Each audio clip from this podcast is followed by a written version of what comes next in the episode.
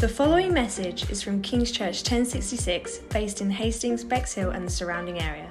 For more information, head to our website, kings1066.org. Morning, all. How are we doing? We okay?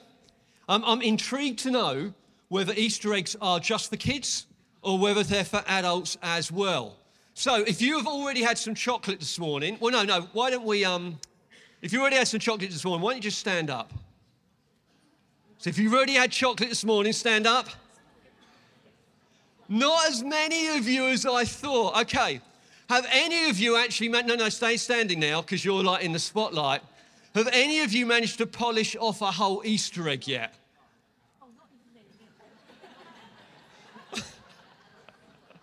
well done, Bridget. Oh, you haven't? Oh.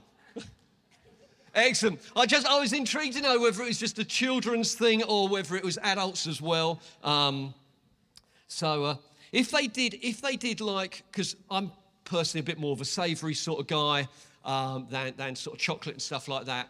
I don't know if anyone would think of, of inventing something like a chip flavoured chocolate Easter egg.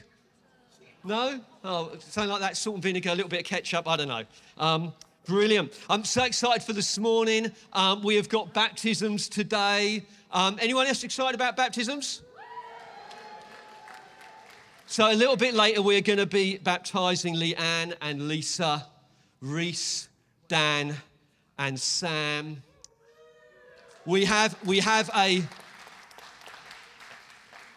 Some additional prayer will be required for them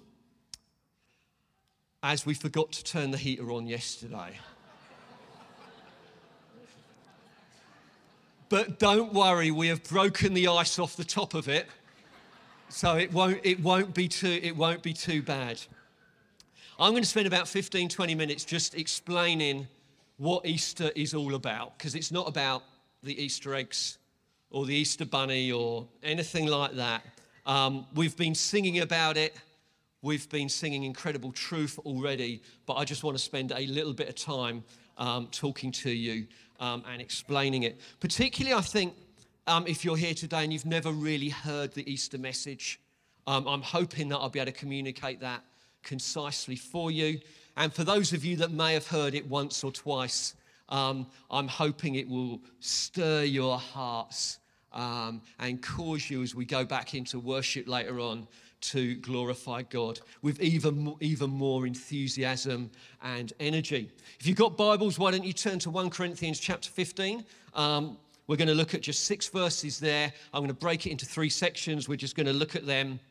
Um, so, 1 Corinthians is in the New Testament. That's the sort of second half of the Bible, um, and the words will come up. Um, now, brothers and sisters, I want to remind you of the gospel that I preached to you, which you received and on which you have taken your stand. By this gospel, you are saved if you hold firmly to the word I preached to you. Otherwise, you've believed in vain. For what I received, I passed on to you as of first importance that Christ died for our sins according to the scriptures, that he was buried, that he was raised on the third day according to the scriptures, and that he appeared he, and that he appeared to Peter and then the 12. After that, he appeared to more than 500 of the brothers and sisters at the same time, most of whom are still living, though some have fallen asleep.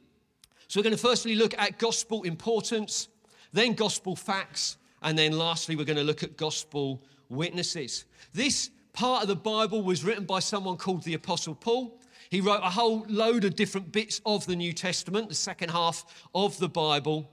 And he was writing to a group of Christians, to a church that was based in Corinth. That's modern day um, Greece. He'd started the church five days, five days, five years previously, and so he knew it really, really well. He would have known who he was writing to as he wrote this letter. And he says it, doesn't he? He says, Now, brothers and sisters, I want to remind you of the gospel that I preached to you, which you received and on which you have taken your stand. By this gospel you are saved if you hold firmly to the word I preached to you. Otherwise, you believed in vain. He's, he's reminding them of what he had already taught them. He's reminding them of the gospel, and basically, another way of word for gospel is good news. It's a specific teaching. It is certain facts. It is events that happen. There is a body of truth that makes up the gospel. And we're, we're going to look at that um, over the course, like I say, the next 10 to 15 minutes. And it's a really important message. It's a really, really important message because it's about being made whole. It's about salvation. That's what salvation, one of the meanings of salvation is to be made whole. And he says that the church at Corinth, they, they know it because he'd already taught them when he was there five years ago, but he's reminding them of it so that they can stand upon it, they can hold fast to it, so that they won't let it go. So, just to summarize these opening verses, these words communicate that the gospel is of great importance, its significance is enormous. It has something to do with making people whole, both back in Corinth 2,000 years ago, but for us as well. It's about us being made whole. And it's based around certain events that have happened that we're going to look at. But it's also something that, as individuals, we've got to understand, we've got to receive it, we've got to stand upon it. There's a personal interaction that needs to take place with this gospel. Now, those in Corinth have done it, but we need to do it as well, or there's an invitation for us to do it as well. And it comes with a warning just at the very end of that, that little section, that little passage, that we've got to hold fast to it. It's not just something that you receive for a moment and then forget about. It's not just that I receive Jesus at some point and then I don't need to worry about it. No, no. I've got to hold fast to it and build my life upon it on a day by day basis. So, what are the facts of the gospel? Let's carry on through the passage. For what I received, I passed on to you as of first importance. I love that. First importance. It was to be first importance for them. That Christ died for our sins according to the scriptures, that he was buried, that he was raised on the third day according to the scriptures. There is a historical figure, a historical person that existed, Jesus Christ. And most historians today wouldn't doubt that fact. There's far too much manuscript evidence to doubt that he existed. Not just that contained within the Bible itself as a historical document, but, but other historical documents that existed around the same time where, where people who were not following Jesus wrote about this man Jesus who lived, who did incredible miracles, who was an amazing teacher, and who died on a cross. So there's lots of evidence to the fact that Jesus existed. And he was a remarkable person. I mean, the miracles that he did, things that are quite difficult to explain with your mind, the healings that he did, how, how he, he, he multiplied food, his, his mercy for people, how he cared for people right on the fringe of society, right, right out there. No one else cared about them.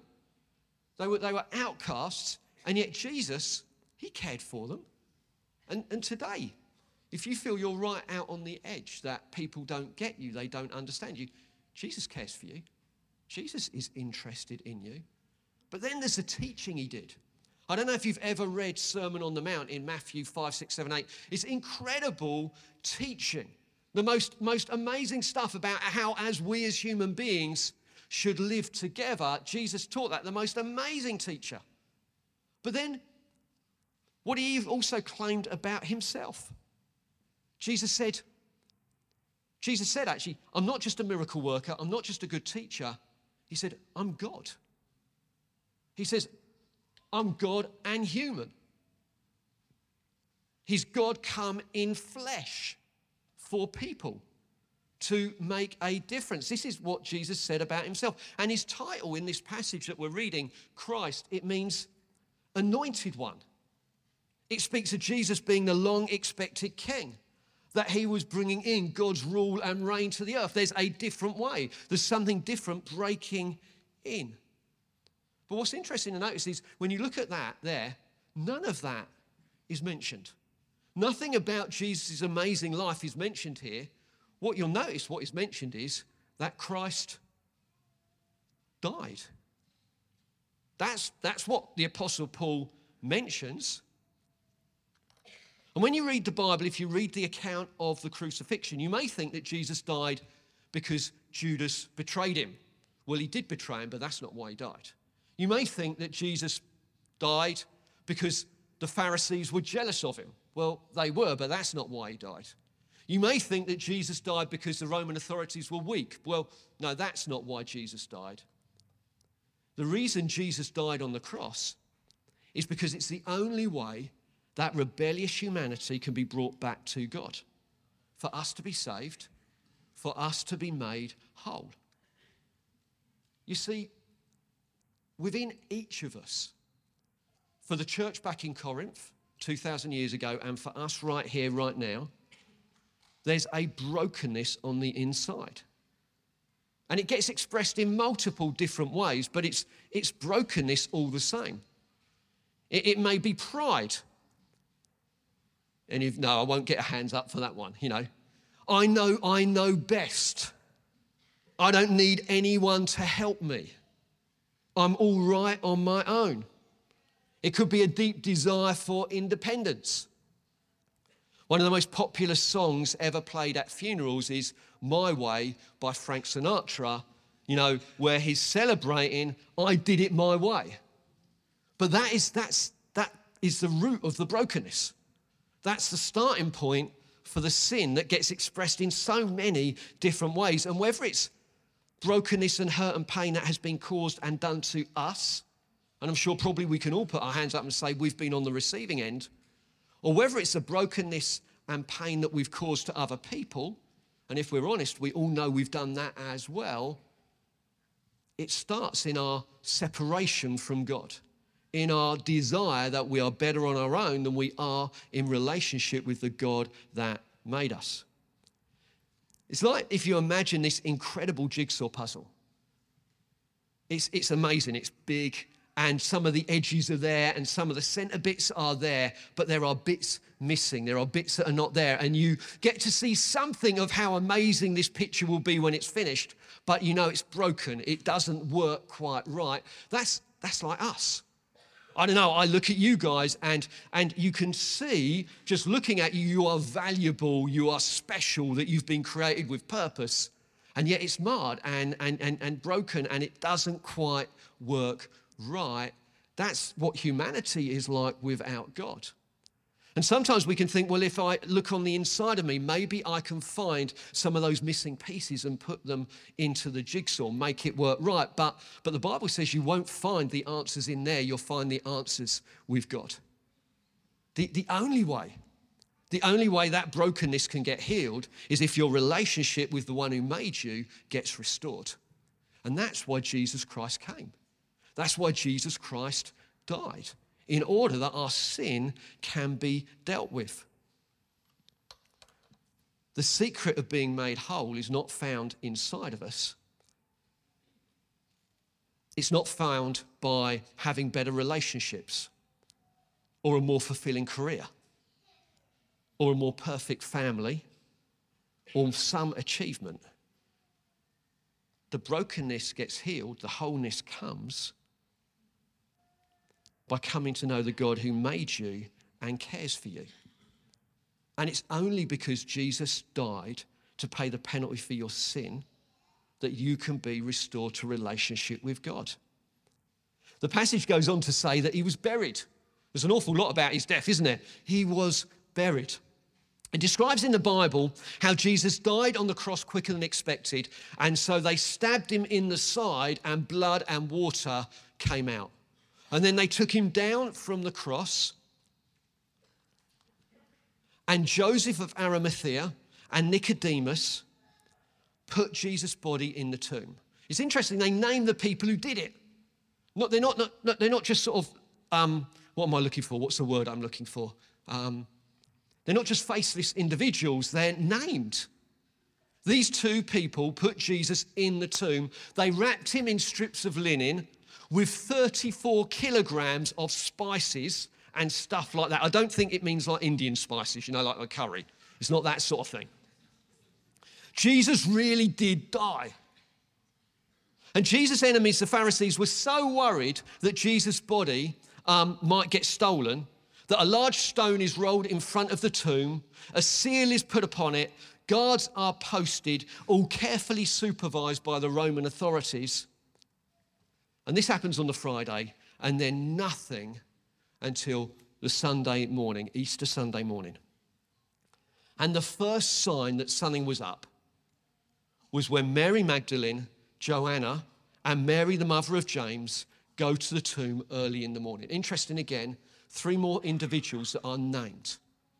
They go to the tomb. On the way to the tomb, they have a conversation. How are we going to move this whopping great stone in order that we can get to Jesus' body? Because they can't work out how that's going to happen. But what they find is the guards are gone, the stone is rolled away, the tomb is empty except for the folded grave clothes.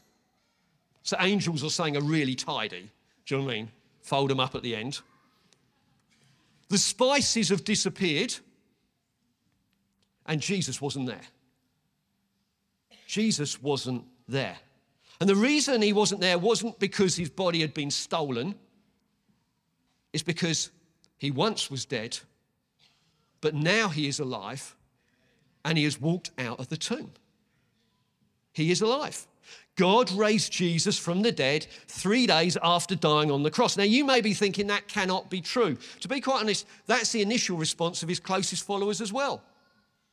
But then we go on and we hear about gospel witnesses.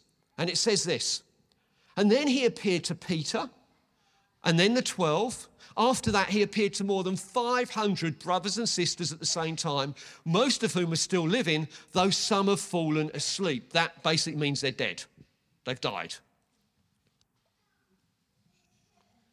He appears to Peter, and if anyone's going to know who Jesus is, it's Peter. He appeared to Peter on a number of occasions over a 40 day period. He also appeared to various others of his followers over this 40 day period. And I don't know, but I'm thinking about this. I guess you can hallucinate a bit, or maybe you can have some very vivid dream and you think, oh, you know, I'm so emotionally traumatized by Jesus' death. Maybe, maybe in my head he has, he has come back to life, but not physically. But then it goes on and says he appeared to 500 others, most of which were still alive when the Apostle Paul wrote this letter to the church at Corinth. This was only written, this, was this letter was written 20 years after the death of Jesus, AD 53 to AD 55. So, in reality, very few people at that time would have doubted the existence of Jesus of Nazareth. The fact that he was crucified would not have been in question, and there would have been compelling witness statements that he had been raised from the dead. Because you could go back to Jerusalem, and there were hundreds of people there. You could have said, Did you see Jesus after he was crucified? And they would have said, Yes, we did. That's what they would have come across. Now, about 20 years ago, Sydney had an Olympic Games. I, I, if I'm honest, I can't remember much about it. But you could Google it and you can find out some stuff. But imagine we didn't have Google or videos or anything like that. Do you know what? You could go around and you could find people, even in the UK, that had been to the Sydney Olympics and they could tell you about who ran races and who won medals. And if you went to Sydney in Australia, you would find thousands of people who witnessed the Olympic Games and could tell you about it. Why? Because it happened. There were witnesses to those events. Jesus died on the cross, he was buried. Three days later, he rose again. There were well over 500 witnesses to the fact that he was raised from the dead. It was not in doubt. This is the gospel. This is the central message of the Christian faith. The reason he did it was that humanity, men and women just like me and you, can be restored to a relationship with God. He had to die on the cross to deal with our sin. He was buried because he was absolutely dead. But three days later, he rose victorious from the dead. And because of that, we too can have a new life in him and we can be followers of Jesus Christ. We are not Christians because we attend church. We're not Christians because we're slightly nicer than people who don't go to church. We are Christians because we have put our faith, our trust, and our belief in Jesus Christ, the risen Son of God. That's what makes the difference. It's not about how good you are. It's not about how hard you try. It's about do you accept that Jesus Christ is the Son of God, that He died for your sins. Three days later, He rose again, and He is alive today. That is the heart of the Christian message. You are not designed to live independent of God. You will not find those missing jigsaw pieces on the inside. You find them at the cross. That is why Jesus Christ came. He came to reveal what God is like and create a way that we can come to know Him. He does this deal, by dealing with our sin in His death and giving us new life in His resurrection. That's what those who are being baptized have come to realize. You guys, you've realized you don't have all the answers, that you need a savior. You need what Jesus has done. And at some point, they've come to believe the credibility of the gospel message and they've put their trust in Jesus. As you get baptized today, you're expressing that you're all in with God and that you're followers of Jesus and that He is King of your lives. As you go down into the water, you're saying, just as Jesus died on the cross. So your old life, yet cold water. Yep, still cold. Just as Jesus died on the cross, so you too have died with Jesus. Just as Jesus was buried, you'll be under the water very briefly. Your old life is dead and finished. And as Jesus was raised from the dead, so you will come up out of the water knowing that you are empowered to live a new life following Jesus. This is an exciting morning, and we get to witness it. Now, today, this may be the first time you've heard the Christian message. You may want to find out more. One of the ways you can do it is by sign up for an alpha course. So you can do that online, or if you go to the information desk, it basically explains, gives you an opportunity to, to um, understand more about what it means to be a follower of Jesus, to explore that. You could talk to Paul and Roz at the end of the meeting, come up to the front and say, Can you tell me more about what it means to be a follower of Jesus? I would encourage you, if you don't know who God is, Finding out about him is more important than your roast dinner at the moment that is cooking in the oven. Come find out something about what it means to follow Jesus.